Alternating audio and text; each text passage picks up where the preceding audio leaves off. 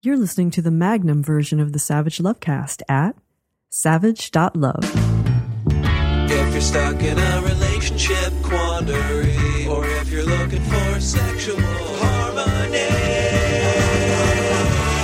well, there's nothing you can't ask on the Savage Lovecast. I ran out of pot last week. Happens. So I walked to the pot shop near my house. That didn't used to happen. There wasn't always a pot shop near my house. I went in masked because we have a mask mandate in Washington state and I am not an asshole. And the nice masked woman behind the counter recognized my voice and kind of freaked out at me a little bit, which is fine. I love having fans and fans who tell me how much this show means to them while handing me a giant bag of pot chocolates. Those are my favorite kind of fans. And then the woman at the pot shop told me she'd moved to Seattle at the start of the pandemic for love. And I braced myself. I thought I knew where this was going. I was putting my advice hat on, but I didn't need to. Things were going great with her pandemic girlfriend. Sometimes those impulse purchases, moving to a place you've never been, to be with someone you barely know at a time you can't get away from, sometimes those impulse purchases work out. So I told her I was happy for her and her girlfriend and relieved to hear that the pressures of the pandemic didn't screw things up for her. And then she said, well, the pandemic had screwed something up for her. Shibari. She's a rigger, a rope bondage enthusiast, a rope bondage person, and it's been sad for her not getting to tie people up, not getting to go to bondage parties during the pandemic. Then the woman at the pot shop asked me if I had a frequent flyer number, a customer account for rewards, and I said I didn't, but I thought my husband's boyfriend might, so we looked up his number, and he did, and she credited my purchase to his account. Live in the moment. That's what they say, right? Been hearing that all my life. Live in the moment. But to live in the moment right now, these days, can be kind of exhausting. There are lots of shitty moments coming at us, seemingly faster and faster over the last five years. But walking home from the pot shop last week, I was fully appreciating that moment. Those moments, that little sequence of moments. I was in a pot shop. I ran into another queer person. She brought up her girlfriend and her kinks. I brought up my husband and his boyfriend. And it all felt totally normal because those moments are now normal. So normal that we hardly notice them. But if we don't take a moment to appreciate those moments, how things have changed for the better, we risk missing out on the lesson that progress has been made. Men have husbands. Some of their husbands have boyfriends. Legal pot shops exist in 19 states and the District of Columbia. Kinky people feel comfortable sharing that fact with someone they've just met. 10 years ago, we didn't have pot shops. I didn't have a husband. I had Terry. We weren't married, so that's better. We fought for that. Shouldn't take it for granted. And the person working in the pot shop that day, 10 years ago, minimum wage in Seattle was not $15. She's getting that at least, hopefully more, plus tips and health care. We fought for that. Shouldn't take that for granted. I got home feeling pretty good about the moment I was having. And full disclosure, I hadn't even opened the pot yet. And then I had a very different moment. A moment more in line with the moments we've all been having over the last five years. I looked at Twitter. Fucking Texas. They did it. Texas did what I warned you a few months ago here that Texas was about to do. Texas effectively banned abortion and put a bounty on the heads of anyone who helps a woman get an abortion in Texas. And then the Supreme Court didn't do what the Supreme Court could have done and should have done and would have done if Donald Trump hadn't been able to appoint three anti choice justices to the court, which Hillary Clinton warned us he would be able to do if he won in 2016. And a lot of people on the left accused Hillary of fear mongering, and she was right. We should have been afraid. We should have been thinking about the courts. Right wing Christians weren't in love with Donald Trump in 2016. They looked at Trump, held their noses, thought about the Supreme Court, and voted for him. Then he won, and they fell in love because it's power they love, power over others. And when power is married to cruelty, that hits the right wing in their G spot. My point is, we fought for choice, but we took it for granted. Choice and the courts. Now we got to fight for both again. And I got to be honest here, I'm at a loss having a moment. I try to open the show every week with something amusing, uplifting, and when I talk about politics, some constructive suggestions. But this week, reading the news out of Texas, I'm not sure what to say vote the Republicans out. Republicans in Texas and elsewhere continue to make it harder to vote at all. And Republicans are making it easier for themselves to overturn or ignore the results of elections they don't win. Or I could pause here to call them out on their hypocrisy as if they listened to me, I guess, or call them out on their hypocrisy again. But I'm done pretending that this is really about abortion. I'm done playing along with their framing, not about babies. If they cared about bringing down the abortion rate, they would do the one thing we know works make safe, long lasting birth control methods available to all. But they don't do that. They're opposed to that, and they always have been. The fact that they don't do that gives away the game, tells us everything we need to know about their motives. It's not about babies, not about heartbeats. They're not anti abortion. They're certainly not anti abortion when it comes to their own pregnant mistresses.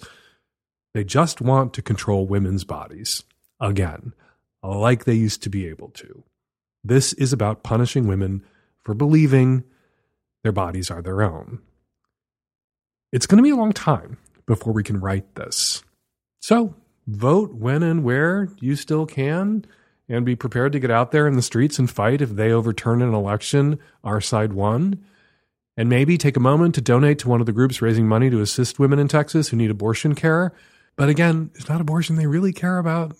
Still, offering to help the women they're trying to punish and control and terrorize. That'll piss them off. That'll feel good.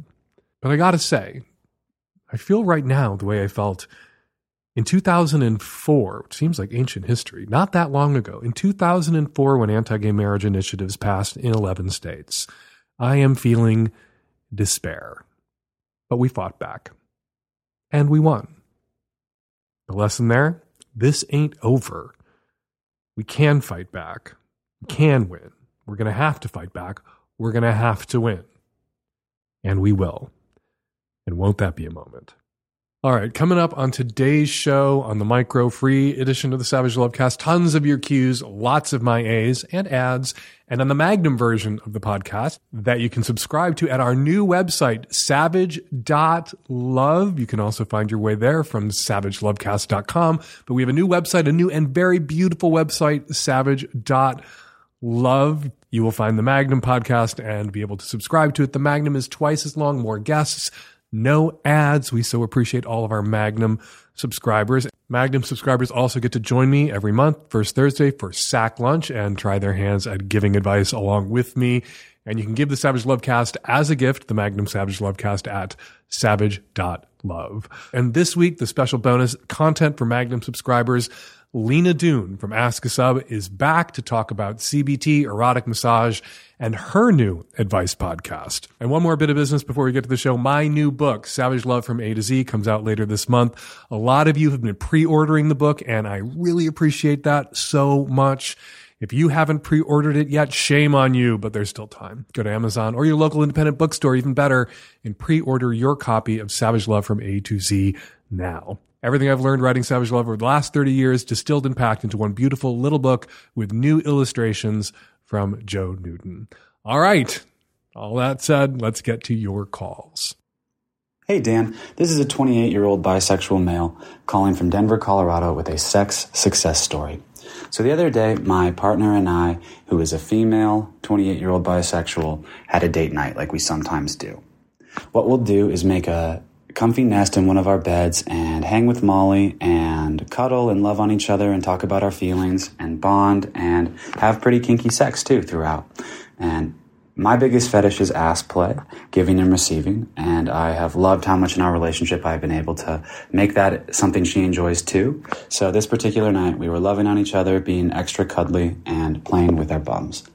And recently, I had decided to buy a 12 inch double sided dildo so we could both penetrate each other with it.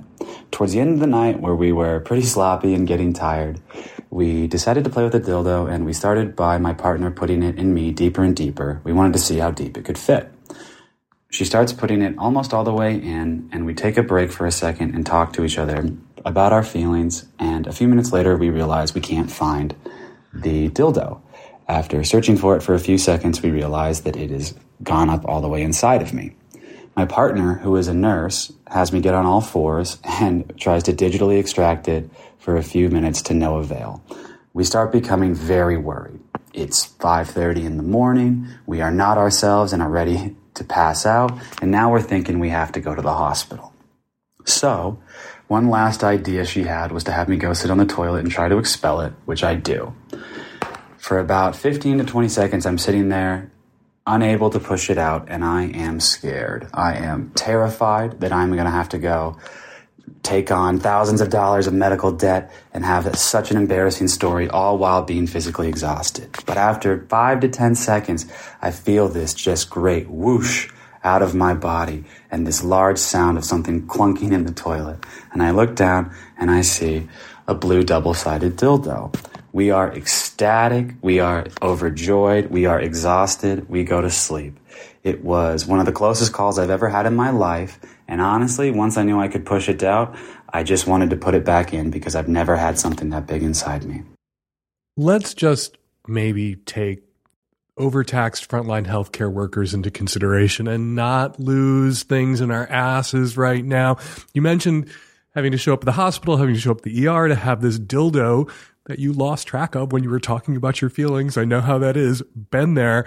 You talk about how that you would have taken on medical debt, you would have been embarrassed, you would have overwhelmed or potentially wound up in an overwhelmed hospital where they would not have been able to tend to your packed ass. I'm not saying don't put things in your ass. Everybody, please. I'm a very pro put things in your ass podcast here. Just be careful about the things you're putting in your ass right now. You don't want to be the asshole who shows up at the ER that is overwhelmed at the moment with idiotic unvaccinated COVID patients and yeah, overtaxed frontline healthcare workers. So yeah, success story. You pulled the dildo out of the jaws of defeat, out of the clench of your ass at the last minute. So yes, qualifies as a success story, but also a cautionary tale for everybody else out there. This could have ended very differently. So folks, be careful about the giant things you're putting in your ass. Flared bases, people, flared bases, and then you won't lose the dildo. Hi, Dan. I am in my mid 20s, cis woman living in the Southwest, bisexual, I guess. I broke up with my boyfriend of two years about six months ago. It hasn't been the cleanest breakup that I've ever done. And as the dumper, I feel a lot of guilt and shame for you know, continuing to have sex with him and spend time with him and be confusing emotionally after the breakup. We recently decided to not have any contact with each other and I think that's that's good. I want to do what he wants and needs, you know, in order to heal and I'd love us to be friends one day, but for my own sake, I'm having a really hard time moving on because I feel like the reasons I had for breaking up with him aren't valid. And I'm not sure that I'm going to have a partner that is ever going to match up to him. He was just really kind and loving and we got along well and we were good partners. And I think he's funny and handsome and, you know, he's one of my favorite people in the world. But something just didn't feel right for a really long time. And it just felt like we weren't on the same page because there was just something off with me. It just felt, it felt wrong, but I didn't have great words for it. And so it feels hard to justify it to myself or other people when I don't have something concrete to point to. My mom continues to ask me all the time if I made a mistake. I don't really think I did, but at the same time, it's hard. So I have a couple of questions that kind of come with all of this, which is like, why can't you get yourself to love someone that's good for you in the way that they need to be loved? And then how can I pursue new relationships in good faith if I don't even know how to put into words what went wrong with my last one? How do I know that I'm not making a huge mistake or made a huge mistake? Already made it.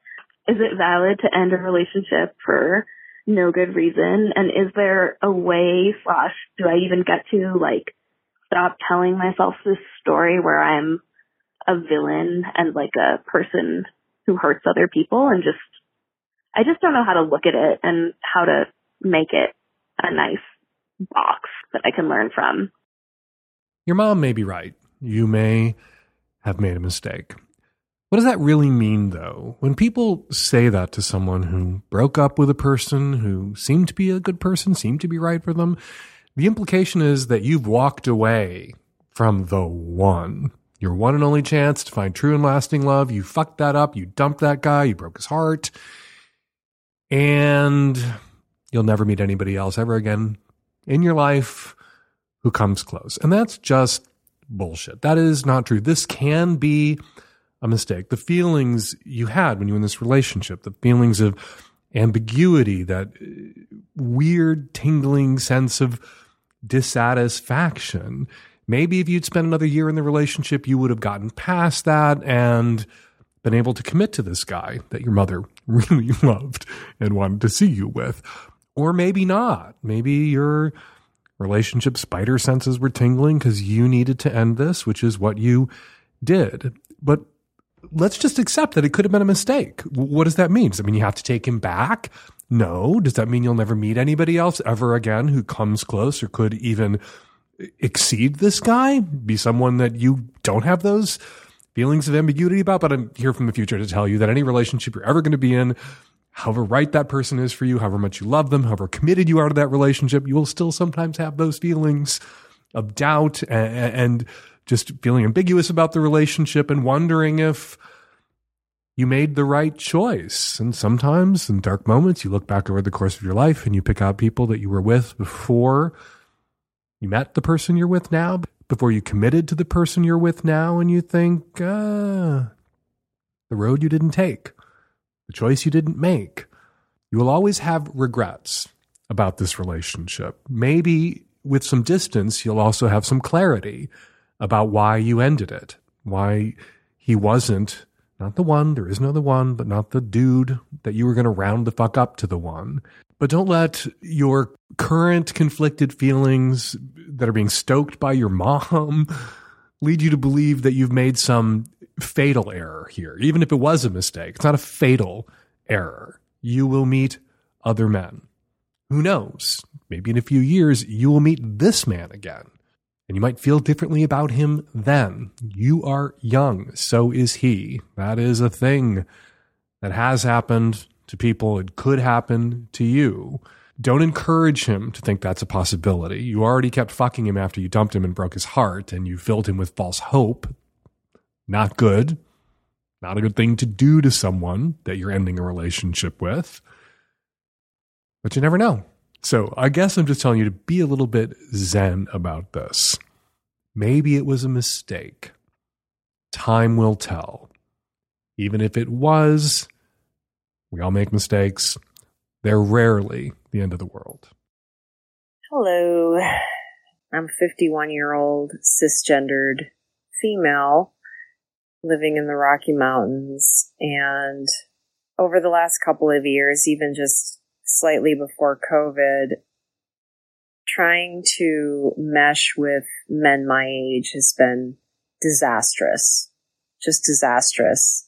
I'm close to being a family therapist. I feel like I'm a good communicator and definitely growth oriented person. And I've just been meeting a lot of men in my age range that are just absolutely terrible to deal with. It ends up with ghosting and all kinds of disrespect and issues. And I decided to opt for maybe seeking to date a younger person. And I've tended to date younger, but this man is much younger. He's 33. He's amazing. And he's the most amazing, attentive lover. He worships me like a goddess. But my issue is going forward, I want him to have opportunities possibly to be with someone his own age. And I'm struggling with it, even though I know many men who have dated and even married much younger women. Is there a chance that I could have a future with a person as young as that? He's literally 18 years my junior. I'm a nice looking, youthful woman, but I do struggle with making sure that when I'm 60 and he's 42, that this isn't going to be weird. The president of France, Emmanuel Macron, has been with his wife, President of France, age 43, has been with his wife, Brigitte Macron, age 68, for a long ass time. So there's a very public, high profile example of an age gap relationship with a younger man and a much older woman that, that works. That still works. They still seem to be madly in love. You're stressing about a future and you're projecting yourself decades into the future. You could have a future with this guy, but, but, but what does that mean? Does that mean you're going to be together with him for all eternity? No, because at some point, one or the other or both of you is going to drop dead. So what do you do? You walk away from someone you feel this close to, you feel this kind of connection to, because when you game it out decades into the future, it's hard to picture how it's going to work. Well, you'll find out how or whether it's going to work in the future, in the future. And it may work for five or 10 years, and then you may part ways. But what relationship isn't that true of? It may work for five or 10 days, and then you may part ways. There's no guarantee. And looking at a relationship, any relationship, even if you guys were born on the same day at the same time, trying to game out whether this is going to work for one, two, three, four, five decades, that's a stress test that very few new relationships bear up under, can bear the scrutiny of, the pressure of. You like this guy. He's really into you. You're really into him. It's working. Will it work forever? I don't know. There are no guarantees. Does it work for now? Sure. Can you enjoy a future with this man? Yes, absolutely. Only the future will tell how long that future lasted. Whether you made it to the ultimate finish line for all relationships with a visit to the funeral home and one of you in a casket. Congratulations. Until death did you part. You were together. You win. Or whether in two years or five years you part ways, time will tell. Only time will tell. The relationship can be a success if it ends up with somebody in a box at a funeral home. The relationship can be a success if you two are together for a time, part ways, and remain friends and friendly even if you don't stay in each other's lives, if you can look at that time you spent with a person and feel better for having spent that time with that person because you learned things about yourself, because you grew, because you had experiences that you, the memories of which you treasure and value. Yeah, it was a success. It's an impossible standard. It is, again, a stress test that no relationship really can bear up under. Enjoy it. Enjoy it fuck this guy, keep fucking this guy, keep hanging out with this guy. You have a future with him. He's going to be there tonight. He's going to be there tomorrow. That's the short term. Whether you have a long term future with him, only time will tell. Hi, Dan. I'm in my early 40s and I was married really from the age of 18 up to about 35. And the relationships I had after that for, you know, but close to the last decade now, um, have been really, really tough because I was really naive and inexperienced and included a lot of infidelity.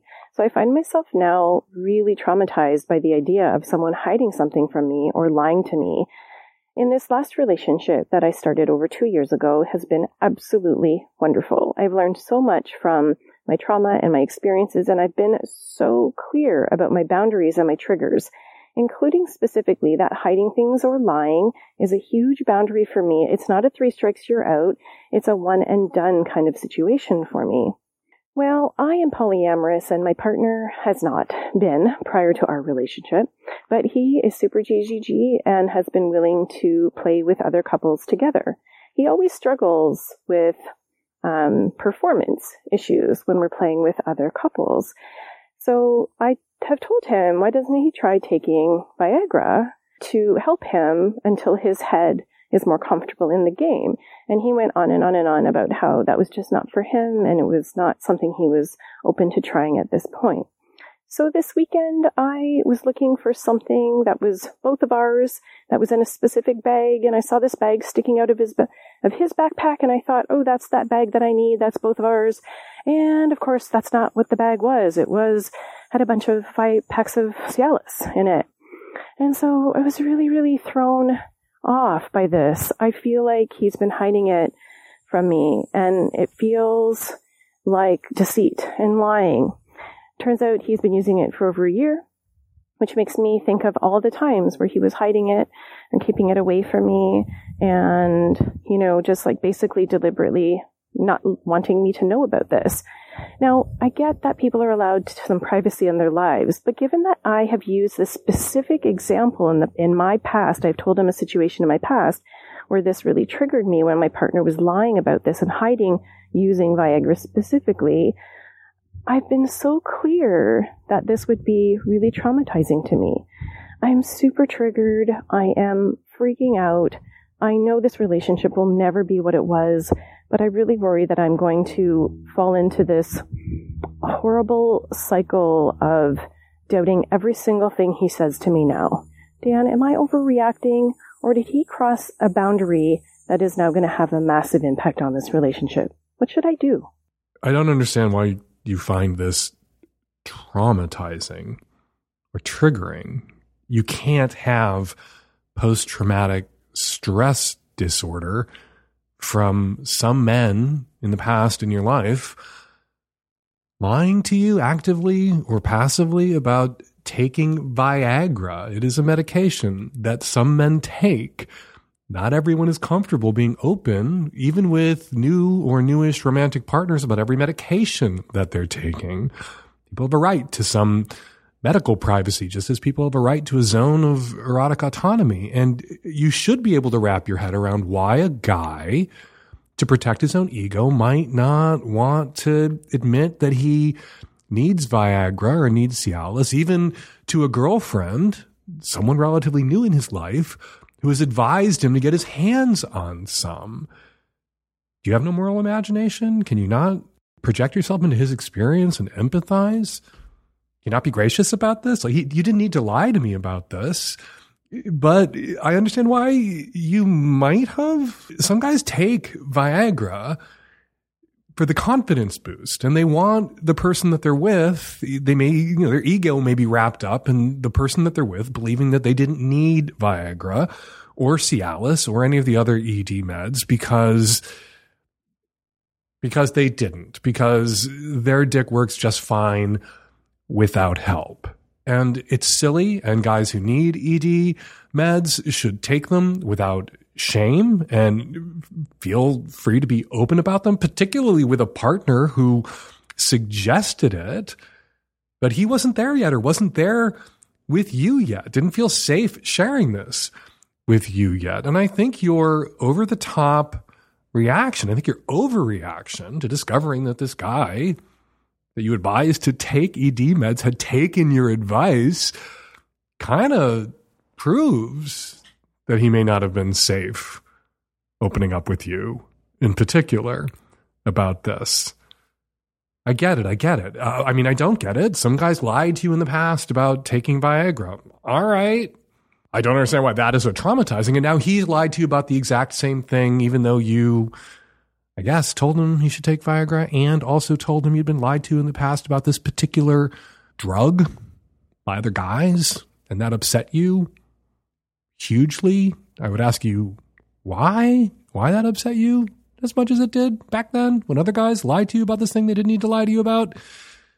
Look, people have insecurities. You, you say you have no tolerance for lying or hiding things, things particularly that don't need to be lied about or hidden from you. But uh, people are frail and, and people are insecure. And sometimes people hide something, even from someone they love, even from someone they care about. Sometimes people lie and hide things from someone because they love them so much, because the stakes feel so high. And if you can't get past that, if you can't forgive a guy for that, if you can't understand why he might have kept this from you for as long as he did, do him the favor of ending this relationship. Don't torture him by dragging it out. Go find some other guy who already is taking ED meds and will be open with you about that fact or doesn't need to take them for now. But Jesus Christ, lady, chill the fuck out. In a way, you need to take yes for an answer. Finding the Cialis, you could have gone to him and he could have said, "Oh, I'm sorry, I should have told you. I went and got a prescription. I've been taking it for a while, but uh, I just like felt weird about having to rely on it." And you could have laughed it off and said, "Well, with me, you didn't have to feel weird about it because remember I suggested it." And then you could have sat down on his big fucking hard Cialis enabled dick and gotten past it and done the thing that people have to do over and over and over again in all long term relationships to make them possible, to make them go, and that is to forgive. And if not, forget, shrug the fuck off. You should be able to shrug this the fuck off. If you can't, well, you should break up with him or he's going to shrug you the fuck off soon enough. Hi, Dan. I'm a 25 year old queer poly person in New York. My poly situation is that I'm married and living with my spouse of over five years. I currently have a girlfriend of uh, like seven or eight months. And before my girlfriend, I had a serious boyfriend for a few years. Me and him are more like friends now. My question is actually more about my parents. So they do not know about me being poly or even really being queer, uh, which essentially means I've been keeping the majority of my adult life private from them. Background around them is that they're their politics are super disgusting. They're like right wing Trump supporters, which alone makes having a relationship with them really stressful.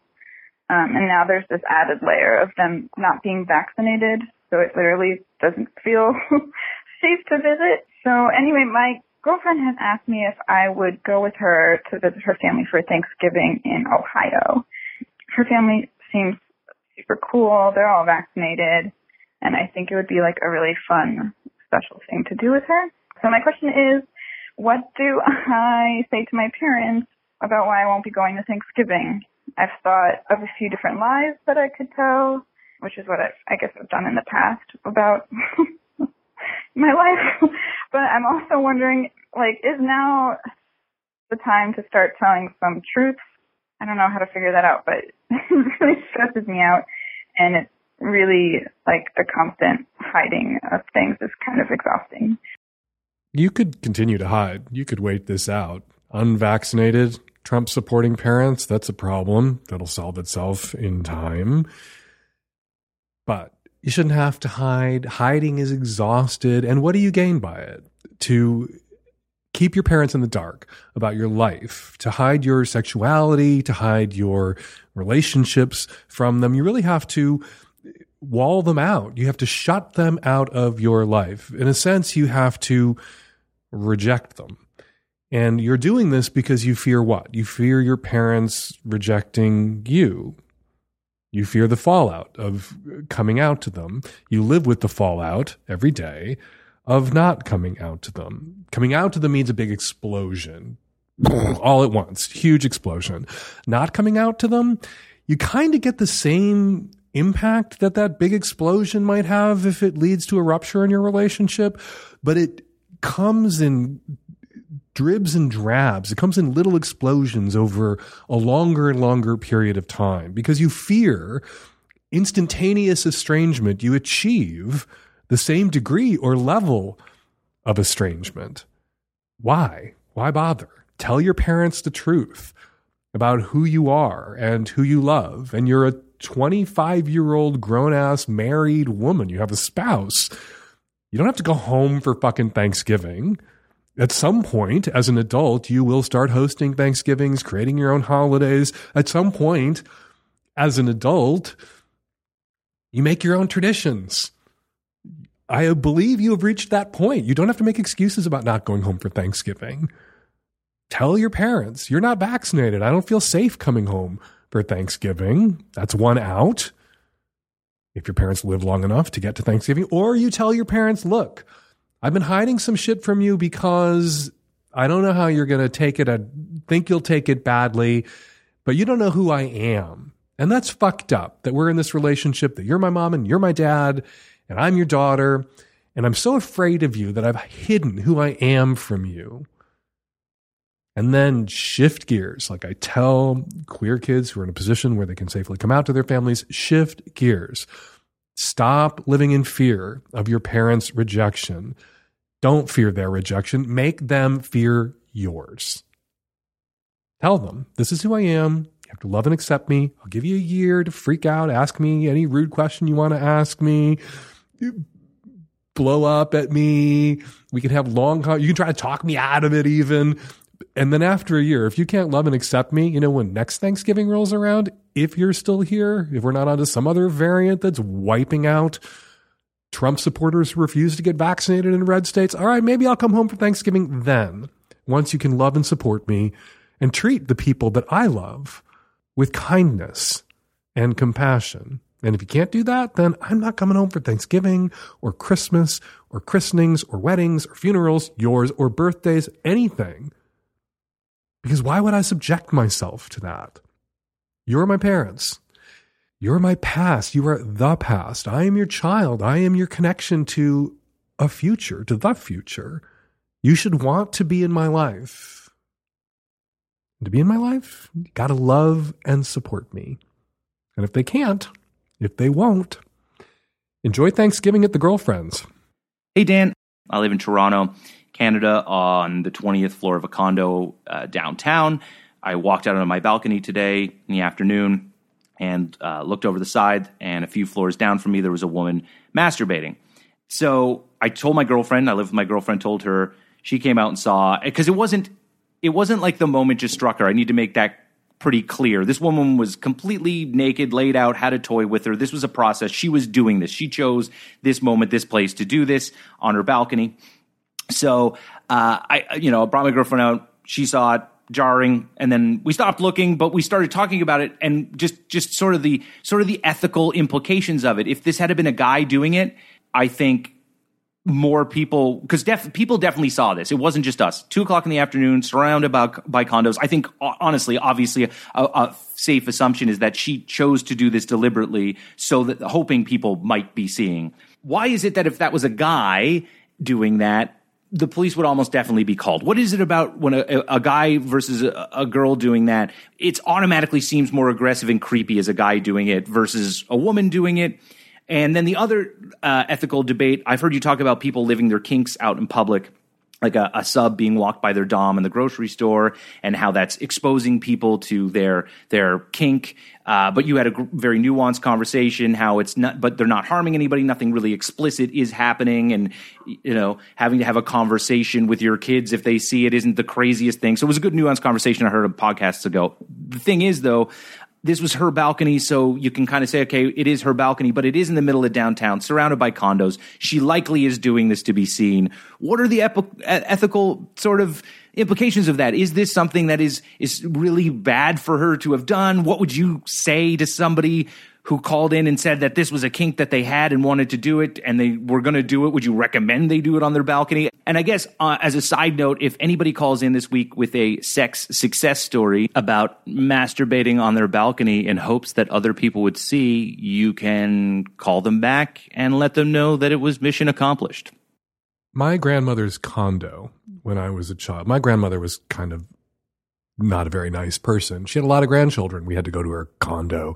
She had white shag wall to wall carpeting and white walls and a million grandchildren. And we weren't allowed to touch anything because we would leave a mark. My, my grandmother was a monster. I, I won't go into it. I just bring up my grandmother in her condo because I remember once when I was like, I think 11 or 12 years old, sitting in my grandmother's condo in the living room, not being able to move and looking out the window at a hotel few blocks away where I could see right in the window and there were two men fucking and I was 11 or 12 years old. They forgot to close their curtains and a little pre-gay child saw something and thought, huh, that's an interesting thing. this is pre-internet pornography. Like there wasn't a lot of access to images of men fucking men when I was 11, 12, 13 years old. And I treasure the memory and I'm grateful for their indiscretion. All right. The ethical implications of this, yeah, it's not okay, but uh, I wouldn't have called the cops. You wouldn't have called the cops. What makes this a little different, of course, is that it was a woman doing it. That's kind of a black swan event. When you see people masturbating in public, exposing themselves in public, it's almost always men who are doing that. It doesn't mean it's okay when women do it. It's just different and often less threatening when women do it. Most men who expose themselves in public are trying to elicit some sort of panic response from the people that they're exposing themselves to on street corners, on buses, in windows. They're trying to make someone feel uncomfortable and unsafe. And that's part of the thrill for them. They're not just rubbing one out in a semi public place where they might be seen. They're kind of cornering someone with their dicks. And then guys who are, you know, rubbing one out in a place where they won't be seen or unlikely to be seen and really can't threaten anybody kind of get lumped in with the guys who are seizing opportunities to expose themselves, exhibitionists, where part of the thrill for them is the other person's discomfort or panic or alarm or trauma response. And that's not okay, right? That's not okay. Men move through the world actually threatening or because so many men are actually threatening, kind of being perceived as threats which makes men doing this different than women doing this. I gotta say though, she's safely contained on her balcony. She's not cornering anyone. No one has to watch. She's not masturbating on a bus. And if it was a dude doing that, and some dudes do do that, I have been to Manhattan. I have seen similar things happening on balconies. Someone's on their own balcony, someone's on their own fire escape, someone's in their own apartment, with the windows open. They have cornered no one. No one is trapped and no one is forced to watch. And once you clock what's going on, you can look away. So I want to say, yeah, ethically, it's not okay. But I also want to follow that up or amend that with, but what can you do? Some people are going to masturbate on their balconies and part of the thrill for them is that they might be seen and, you know, we have to share the world with all sorts of different kinds of people. And if you see somebody who isn't threatening you or cornering you, doing something that you don't particularly want to watch, you can look away. Yeah, you can be a little angry about that person and their intent and their desire to be seen in that moment and to rope people in to observing them. And that's not consensual, but it's also not necessarily threatening the way she was conducting herself at that moment, or likely to induce a panic response or a traumatic response in a viewer. You want to be pedantic about it? Yeah, if a dude was doing it, you would call the cops. So if a woman was doing it, you should probably call the cops too. But let's say you had called the cops. Do you really think they would have charged up 20 flights of stairs and kicked down her door and arrested her? the likelier outcome these days when people do these sorts of things, not on street corners, not on buses, not in places where they're cornering people, the likelier outcome is that someone's going to film it and put it on the internet. And that is either going to function as a kind of punishment or that's going to give that person an even bigger thrill. Every now and again, I get questions that have me a little stumped, and that's when I need a second opinion. Oh, oh, it's time for a second opinion. Joining us for this second opinion, Lina Dune, bisexual submissive in a 24 7 DS relationship. You might know her by her frequent guest appearances right here on the Savage Lovecast, or probably more likely by her Instagram handle at Ask a Sub where she makes kink centered memes and gives DS relationship advice. And she has recently launched her own podcast. Hey, Lina, how are you? Welcome back. Hey, Dan, thank you so much for having me back. I'm so excited. So, you've been giving sex and relationship advice for a while. You do these epic Q&A sessions for your followers uh, in your Instagram story on uh, on Friday nights. Now you're doing a podcast. That's right. Yeah, yeah, yeah. I've, I've decided to branch out from uh, the limited amount of things that you can say in a text paragraph on Instagram and going to use the art of my voice. So uh, this puts me in the awkward position of wanting to have you on as a guest and share your expertise with my listeners about DS relationships, but also needing to have you killed. We're starting a, a rival sex and relationship advice podcast. Like a lot of my you know, a lot of my questions are DS, and you're just going to swoop in and steal them. It's true. Well, you created this monster, Dan. I've always been really inspired by what you do and um, just wanting to, you know, follow in your footsteps. So if you happen to turn around as I'm following and have me killed, that's totally understandable. Well, maybe you'll overtake me. Others have. Welcome to the Sex Podcast, Sex Advice Podcast Racket. I listened to the first show. It is really really great. You're really good at it, which is why I kept having you back. Little did I know I was creating more competition and another monster. oh, thank you so much, Dan. so, how long have you been on your BDSM journey and how did it start? Oh, God. Well, it's been, um, if I had to put numbers to it, it's definitely in the like six, seven year range. Um, I am still in my 20s, technically, barely. Um, and uh, yeah, it started when I was in a very, very long, dissatisfying vanilla relationship where nothing was technically wrong on the surface, but I always felt like I was longing for something else and I couldn't really put words to what that was. So I very messily opened that relationship and started having new experiences with other partners and very quickly put two and two together that what was missing for me was kink and submission and that caused a huge identity crisis right? Because like i'm a nice girl and i have this nice boyfriend and everything's technically fine but the sex wasn't there for me and so i really just sort of exploded that relationship to get out of it and um, then found my found my way into more formalized bdsm and it was like the biggest sigh of relief just to be like oh i can do these things and have all my needs met and it doesn't make me a bad person. In fact, it's like better of me, more ethical of me to be in a situation that's serving me better and not be bringing someone along for the ride that uh, doesn't necessarily want to be there. I've made observation or made this observation over the years, and it seems to sometimes, you know, roughly shake out. And, and, I'm about to make a generalization about men and women, generalizing about 3.5 billion people and 3.5 billion people. There will be hundreds of millions of exceptions. The odds that the exceptions might be listening to this show are higher, right? It has been mm-hmm. my observation that a lot of male people arrive at their kinks early that they arrive at partner mm-hmm. sex with a really clear idea about their kinks if they have any because they started jacking off about them when they were 12 but a lot of mm-hmm. female persons female bodied persons tend to arrive at their kinks later and i've always sort of wondered what was going on there? Is it the way women are socialized not to feel entitled to their own desires? Is it some way that female sexuality functions differently, which is not to say it's deficient compared to male sexuality? Male sexuality is not the standard by which female sexuality should be assessed or judged. And you, you arrived at your kinks, you know, after a five year relationship, after you got out there and began to experiment. But you, were you fantasizing about DS sex when you were 13?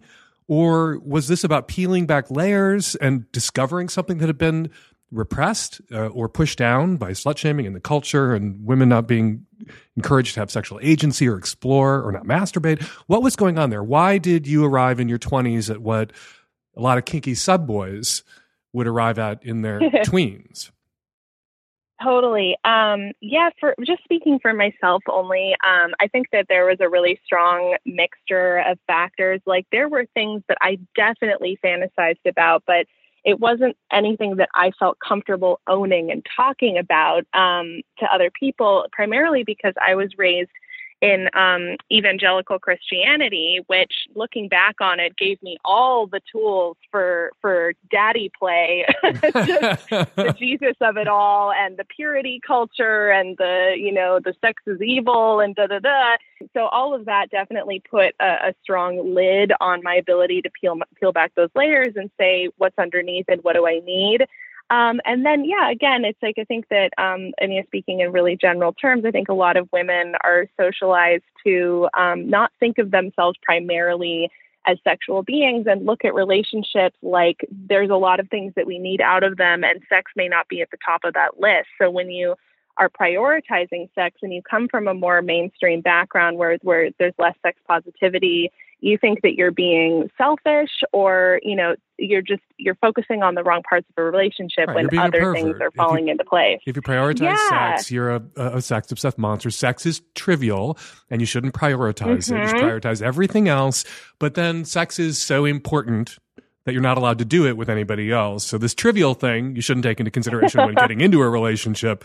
But if you're unhappy with this trivial thing in the relationship, oh my God, then suddenly it's so important that you can't Yes. leave the relationship over it, which means it's trivial, but you also can't do it with anybody else to get those needs met because it's so important.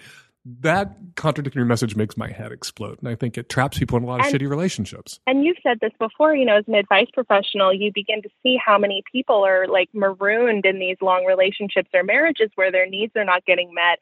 And you just wish you could give them a time machine to go back Mhm. and say, hey, sex is important. And I've learned that now, you know, opening up a, a question box on Instagram every week of people saying, hey, I've been with my husband for five years. How do I tell him I don't think he's going to take it well that I'm a sub and I need him to be my dom now, you know? So, like, it is important and and that's the thing that you want to shout from the rooftops to every single person is that you deserve to prioritize your pleasure because that's all there is you know in a relationship after a, you know a long time you, know, you have that companionship but then you also want to have that other way to connect that's more nonverbal Right. and anyway people deserve it people deserve it. This is where people jump in and say, sex can't be the only thing that matters. And no, of course not. We're not saying prioritize sex over all other considerations or, or, or exclusive of all other considerations. It's alongside everything else that you would Mhm. prioritize emotional compatibility, political compatibility.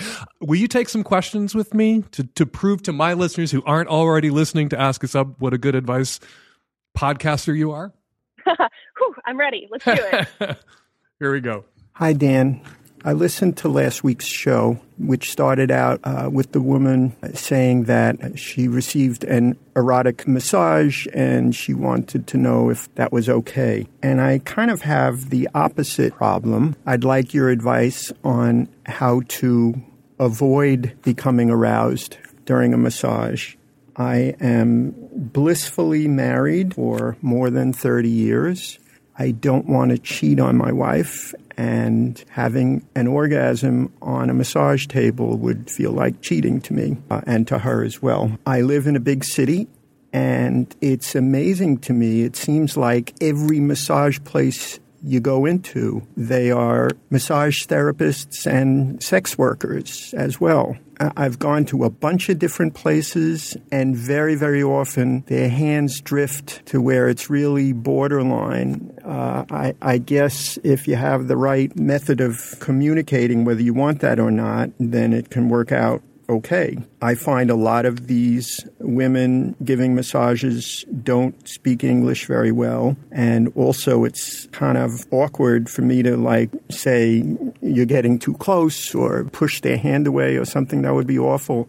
I just want to relax and enjoy a massage. I'm also amazed at how many of my good friends who claim to be happily married think nothing of going to a massage parlor and getting a hand job as just something to do and a way to relax. And it doesn't even cross their mind that that might not be a cool thing to do if you're in a monogamous marriage. So, what's the verdict, Dan? Do I need to give up taking massages, or is there a way that I can make very clear that I'd like a massage and just a massage? All right. This has a whiff of that famous Onion headline, Why Do All These Homosexuals Keep Sucking My Cock about it?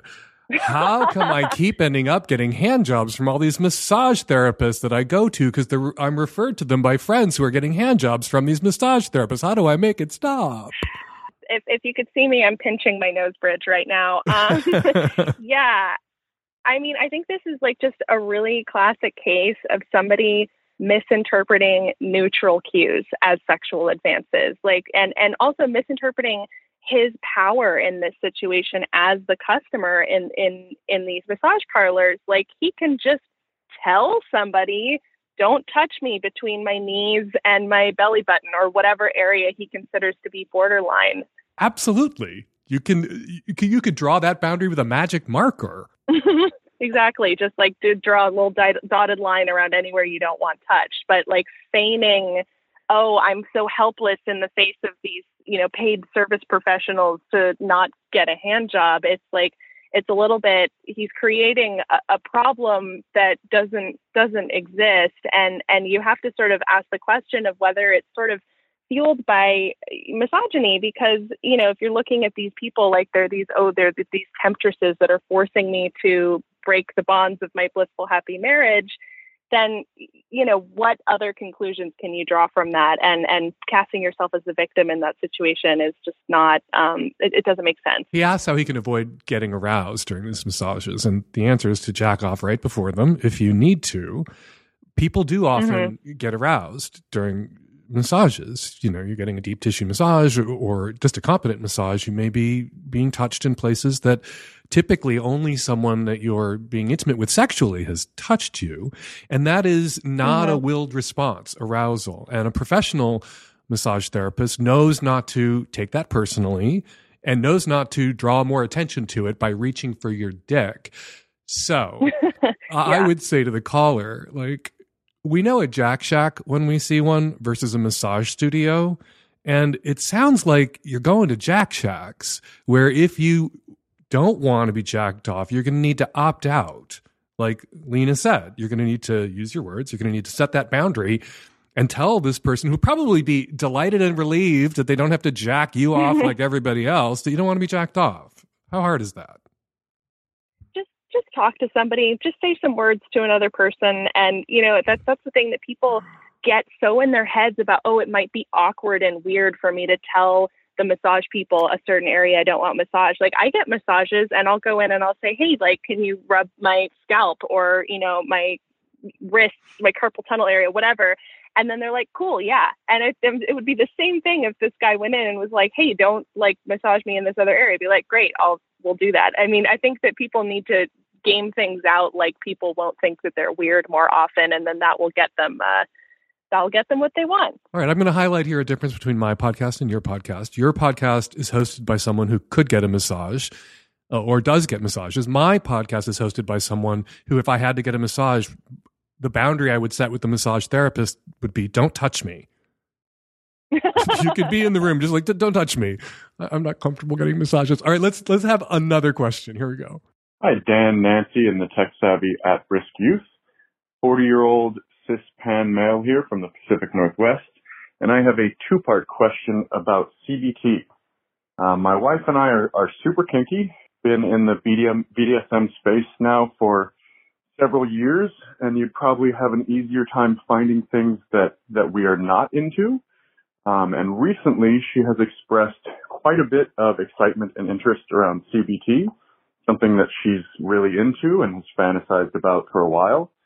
Uh, we've played around with it a bit and I can definitely get into, you know, the stretching or pulling or smacking of the, the shaft. But when it comes to the actual, uh, BT part of the CBT, my balls are just very sensitive and there's very little in the way of impact that I can sustain enjoyably. I don't think that's probably super uncommon. So I guess my, my two part question is going down this rabbit hole a bit more.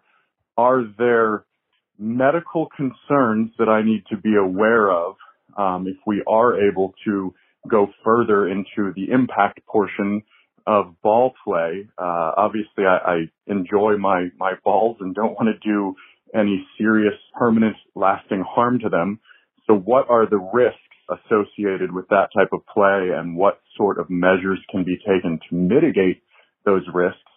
Um, and then the second part of my question is assuming that the risks are manageable and can be mitigated, are there things that I can do to desensitize myself or to allow for her to fulfill these kinks, which, which are really quite strong. She gets a huge amount of enjoyment out of this. And, and while it's never been something I've particularly fantasized about, seeing how aroused and excited she gets is definitely arousing for me. And, and I like that.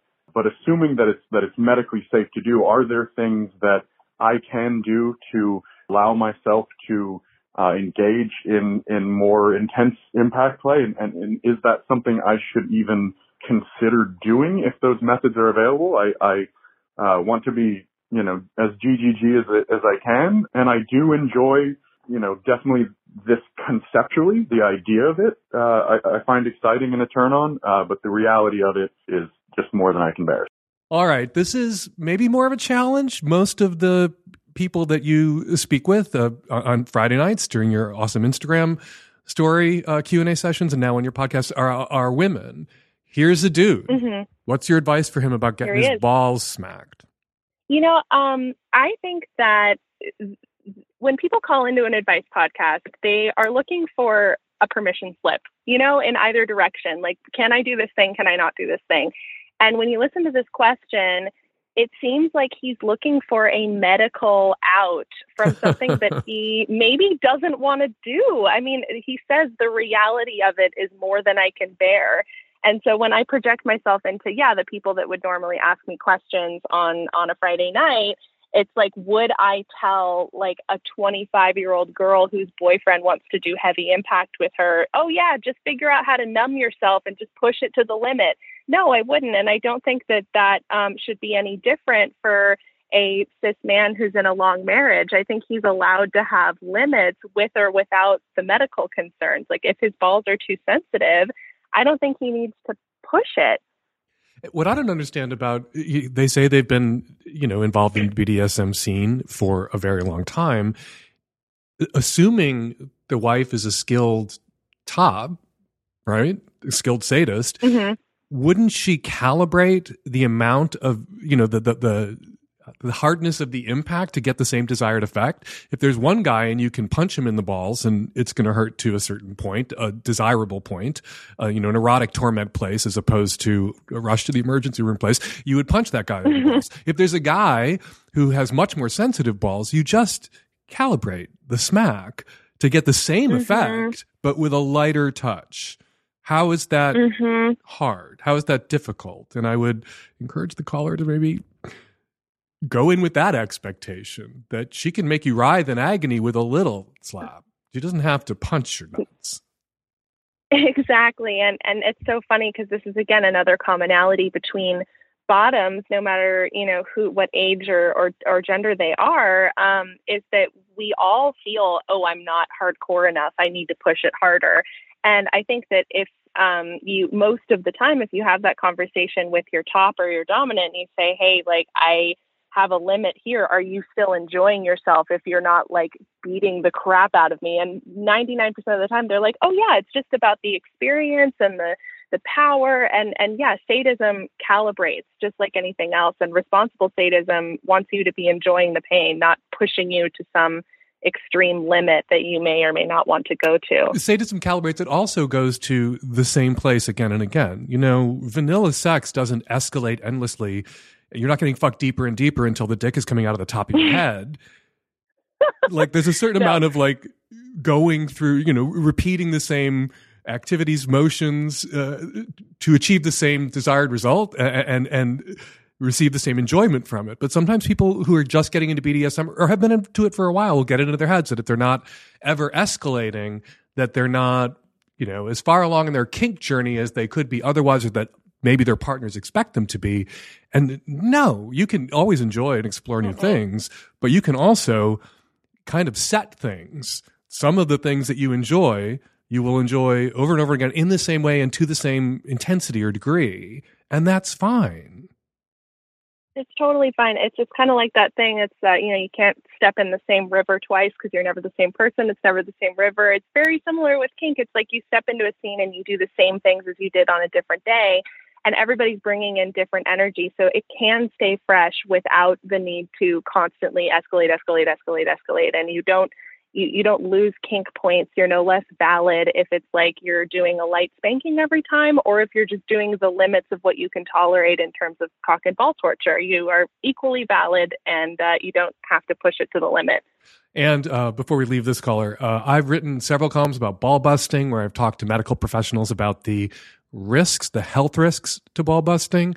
Uh, you can Google that pretty easy. Just Savage Love my name and ball busting, and those columns will pop right up and get the medical advice.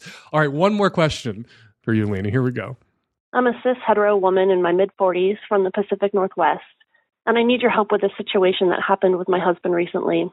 So he works with his hands all day and often has scrapes and cuts that he treats before bed with a really thick medicated salve. It almost smells like a really strong diaper rash cream or something similar. One night before bed, we were going to have sex, and I could smell the cream in the air and asked him if he had washed his hands with soap and water, as he was going to be touching sensitive parts of my body during sex, and I didn't want to get a rash or infection. He said he did. I asked him twice more to clarify, and twice more he said yes. I knew he hadn't washed his hands, and when confronted about his lie, he said he was just too lazy to tell me the truth and get out of bed. This just felt like a major betrayal of my consent to have sex with him that night. He says I was blowing things out of proportion, and it was understandable for him to tell a small lie if he was tired. This just feels totally unacceptable to me, Dan. I've had issues in the past around sex and consent with other partners, and he knows this. His indifference is troubling. Consent within a marriage still matters, and a lie is a lie, right? Lies from a partner about sex just feel particularly wrong. Any tips you have on how I can frame this differently in order for him to understand would be appreciated. Let's get this out of the way. Obviously, consent within a marriage still matters. Of course. Yeah, there's no point where consent has an expiration date just because you've been in the same bed for a certain amount of time. I, I think in a long term relationship, uh, there can be a state of implied consent. The, the, example I always use is I, I can come up behind my husband when he's washing dishes uh, and, you know, put my hands on his ass and kiss the back of his neck. That might be well received mm-hmm. in the moment, or he might say, he might shrug me off because not now, or he's not feeling it. And then I stop.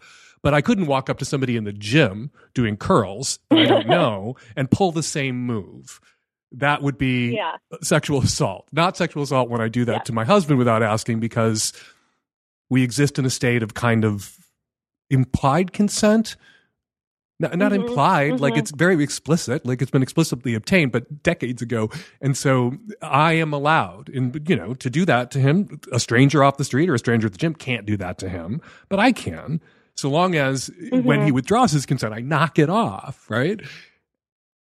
Yeah, and and that's and because you guys have a long relationship, there's always a chance for renegotiation if he changed his mind about you know being kissed from behind. Then you could always talk about that because you have that reciprocal Right. thing. And I think that's a little bit what's missing for the caller. I just wanted to get in front of the, the, the response that some people might have, like uh, consent matters within a marriage. Oh, I'm supposed to ask for permission. I can't just make a move. It's Mm. like no, like yeah, you can probably make a move, but this isn't a place where like the husband wanted to initiate sex and she tried to shut it down.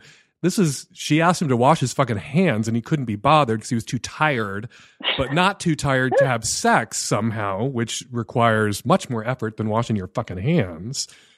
Anyway, I know. I- I'm talking too I much. know. Lina, what's your advice for this woman who was assaulted by the hand creamed handed husband?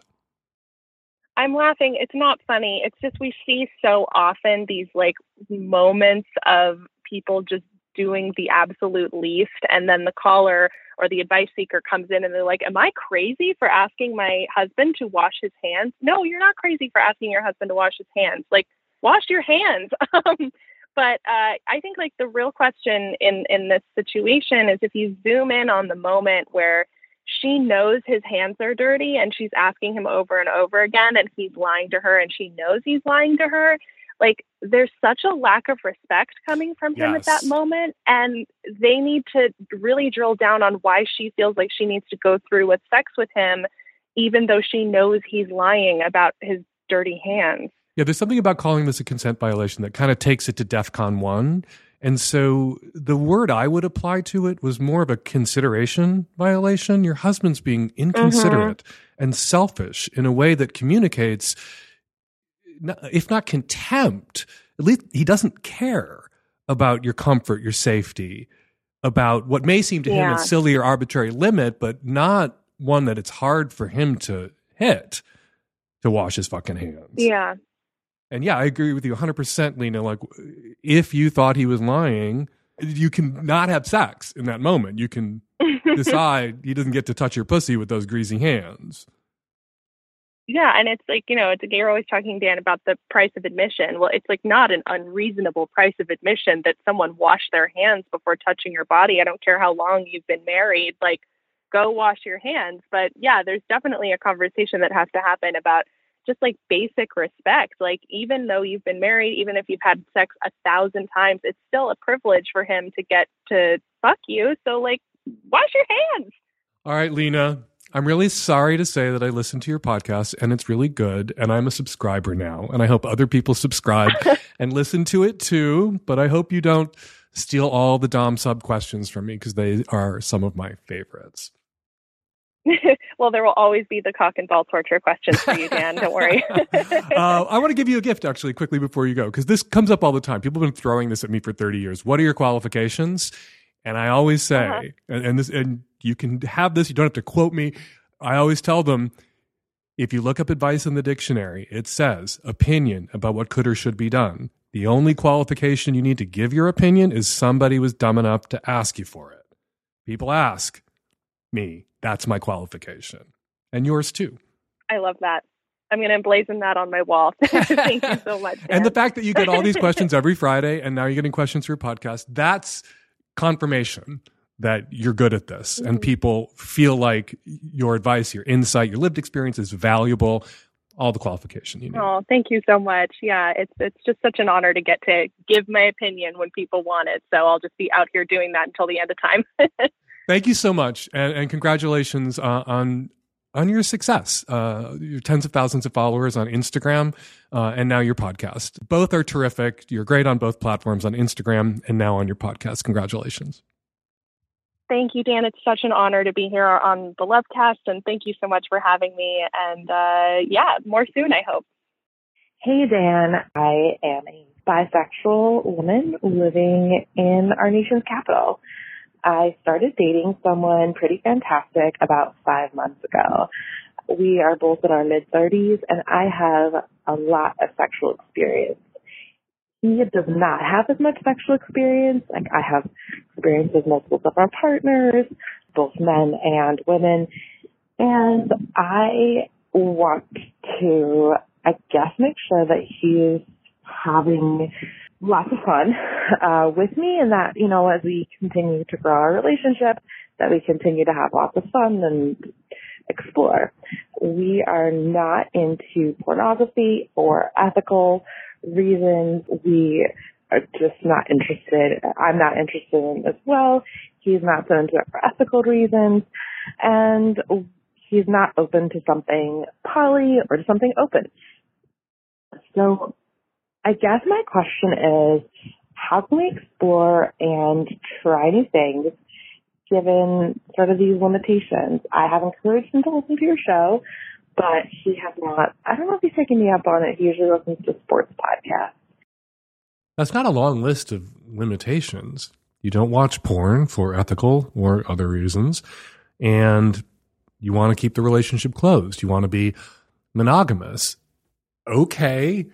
What else turns you on? Power play, bondage, cross like what? There's a long list of things that two people can do together, enjoy together, so many different sort of sexual scenarios and kinks that two people who aren't interested in porn and aren't interested in fucking other people eh, eh, can explore. And I can't assign them to you. They have to come from within you. Also, you know, somebody else's kinks, you know, they may like, I, talk about this a lot. Somebody else rolls out a kink, they ask you to try it, and you quickly realize that it speaks to your erotic imagination too, and it becomes your kink as well. So it's not just about looking inside, it's also about, you know, reacting to your partner and their turn ons. And, you know, I'm flying blind here. You're asking me to take a shot in the dark. I can assign you some of my kinks and you can see if they work for you. But that probably won't happen. They probably won't work for you because they're mine. So my response to you uh, is, what do you want to do with him? I guess beyond the standard issue sexual off the rack activities that you're already engaged in with him. I assume you're having vaginal intercourse. I assume you're having oral sex. I assume that you've engaged in some heavy petting, they used to call it, mutual masturbation, rolling around. Okay. Anal, light bondage, having sex, you know, in a semi public place where you might get caught, going to a sex club, having sex in front of other people, even if you're not going to have sex with other people, having adventures. What would the adventures that you would like to go on with him, knowing what you know about yourself, knowing what you know about your turn ons, what would they look like? Go do those things. You are in no way limited. The two things you cite as boxing you in to a point where there's like no move you can make. Uh, not true. Kind of bullshit. As limitations go, we don't watch porn and we're in a monogamous relationship are not tremendously limiting limitations. There's a whole world of things out there for you two to explore together. But your foul mouthed sex advice podcast host can't assign you those things. Read some erotica together. Don't watch porn. Read some erotica together. Share your fantasies. If you have a hard time opening up to someone about your fantasies, do it in an email or a DM exchange. It means you have to trust them with that evidence if the relationship goes south or if you break up. But sometimes it's easier for people to text with someone, even someone that they're in a relationship with, about their secret desires than to look them in the eye and tell them about them. So maybe that would work for you. Write him a long email. Ask him to do the same. Don't open the emails until you both have them and then read and explore within the not very limiting limitations that you guys have set for yourselves. All right, before we get to listener response calls, let's read some listener tweets. Melinda May tweets, There are three things holding my soul together instant coffee, instant noodles, and the Savage Lovecast. I feel less alone with someone in my ear making me laugh. My sincere gratitude to the whole team. Thanks for keeping me sane and sexy. See you all at the next SAC lunch. Thank you, Melinda. Thank you for the very sweet tweet. And thank you for being a Magnum subscriber and joining us at the SAC lunches. Nini Tot tagged me in this tweet. My dude sent me a video of his whole asshole yesterday. And despite being GGG, I didn't know if I liked that. We used to call that area the place where the sun don't shine and until digital cameras came along on all of our phones yeah, we could take pictures of our buttholes back before digital cameras and smartphones, but we couldn't share them because the creepy guys who worked at the photo developing places at the malls kept all of those photos for themselves. Now, of course, people can easily share their whole assholes with others. But as with dick pics, guys and gals, make sure someone wants to see that before you send it. Unsolicited asshole clips are just as presumptuous and just as problematic as unsolicited dick pics. Even someone who wants to see your whole asshole or your whole other hole wants to know you're considerate enough to ask first. And finally, Garlic Top Knot tweets, Hey, at Fake Dan Savage, please encourage your listeners to donate to Texas abortion funds the six week ban that also puts a $10,000 bounty on the heads of anyone who supports or assists someone accessing an abortion has gone into effect. Hashtag Texans deserve better. Hashtag SCOTUS. Hashtag SB8. Hashtag Savage Lovecast. Yes, again, please donate to an abortion fund in Texas. Terry and I have been making a monthly donation ourselves to an organization that helps poor women access abortion. We've been making that donation every month for almost 20 years. We are upping our monthly donation to help fight back in Texas. New York Magazine has a great list of 20 different funds that you can donate to on their website right now. Please go check it out. Please make a donation. All right. If you want me to read your tweet on an upcoming episode of the Savage Lovecast, please be sure to include the hashtag Savage Lovecast. And now listener response calls. This is in response to the woman who called in after having a threesome with a married couple and found out after the fact that she had violated a boundary she wasn't even aware of. I'm surprised Dan didn't mention this, but at no point does the caller talk about having a conversation, the three of them, ahead of this threesome to establish consent and boundaries and set expectations. She says that she had a conversation with the husband and the husband had a conversation with the wife, but she never mentions if the three of them actually had a conversation ahead of this encounter. She also said that at one point the wife left the room and she asked the husband if they could continue on alone, to which he said yes. Uh, but as Dan has pointed out many times, boundaries and consent need to be established ahead of time, not in the heat of the moment or dickful thinking may take over. So, caller, while I absolutely agree with Dan that you should continue seeking out those threesomes, be sure to establish these clear boundaries, expectations, and everything ahead of time so that you can avoid situations like this in the future. Hi, Dan. This is for the woman who is thinking about dating the man who had a sexual relationship with their therapist. I'm a psychologist and a licensed therapist, and I'm not sure that this should be a deal breaker, and hopefully this man knows this too. As you and any other person who has been in therapy knows, the relationship between the therapist and the client is oftentimes the most intimate relationship that someone will experience in their life. Because of this, it's really common that clients will develop sexual feelings for the therapist.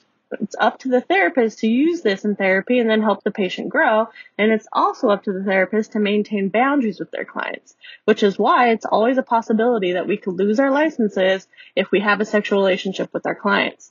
I don't think this man should be experiencing any shame, nor think of this as a deal breaker, because I believe the fault lies with the therapist who has had all of the training and has been warned about sexual relationships with clients. So this is completely on the therapist, and the woman should give this man some sympathy for sleeping with his therapist.